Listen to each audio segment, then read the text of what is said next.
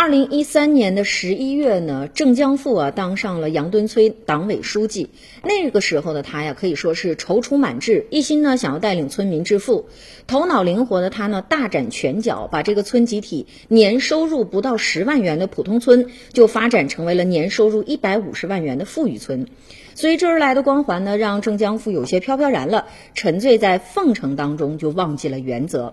二零一四年的下半年，杨墩村集体土地建房的土方工程对外招标，项目呢由本村的村民郑某和一个老板呀合伙来实施。那为了节省成本呢，郑某就找到了郑江富帮忙，就近找块堆料场地。郑江富呢就出面帮了这个忙。那为为了表示感谢呢，二零一五年的上半年，郑某啊就将二点七万元交给了郑江富的妻子。妻子呢赶紧就把这个钱交给了郑江富，并且告诉他赶快啊把这个钱还给人家。但是呢郑。江富虽然口头爽快的答应了，却抵挡不住金钱的诱惑，随之呢挥霍一空。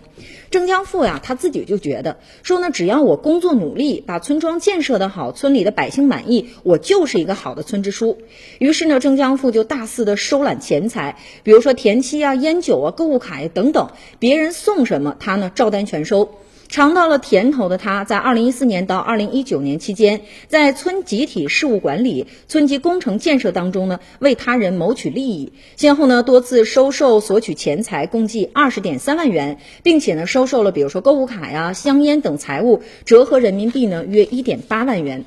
终于，郑江富呢为自己的贪婪可以说付出了惨痛的代价。二零一九年的五月二十七号，郑江富呢受到了开除党籍的处分。七月十二号，被判处有期徒刑九个月，缓刑一年六个月。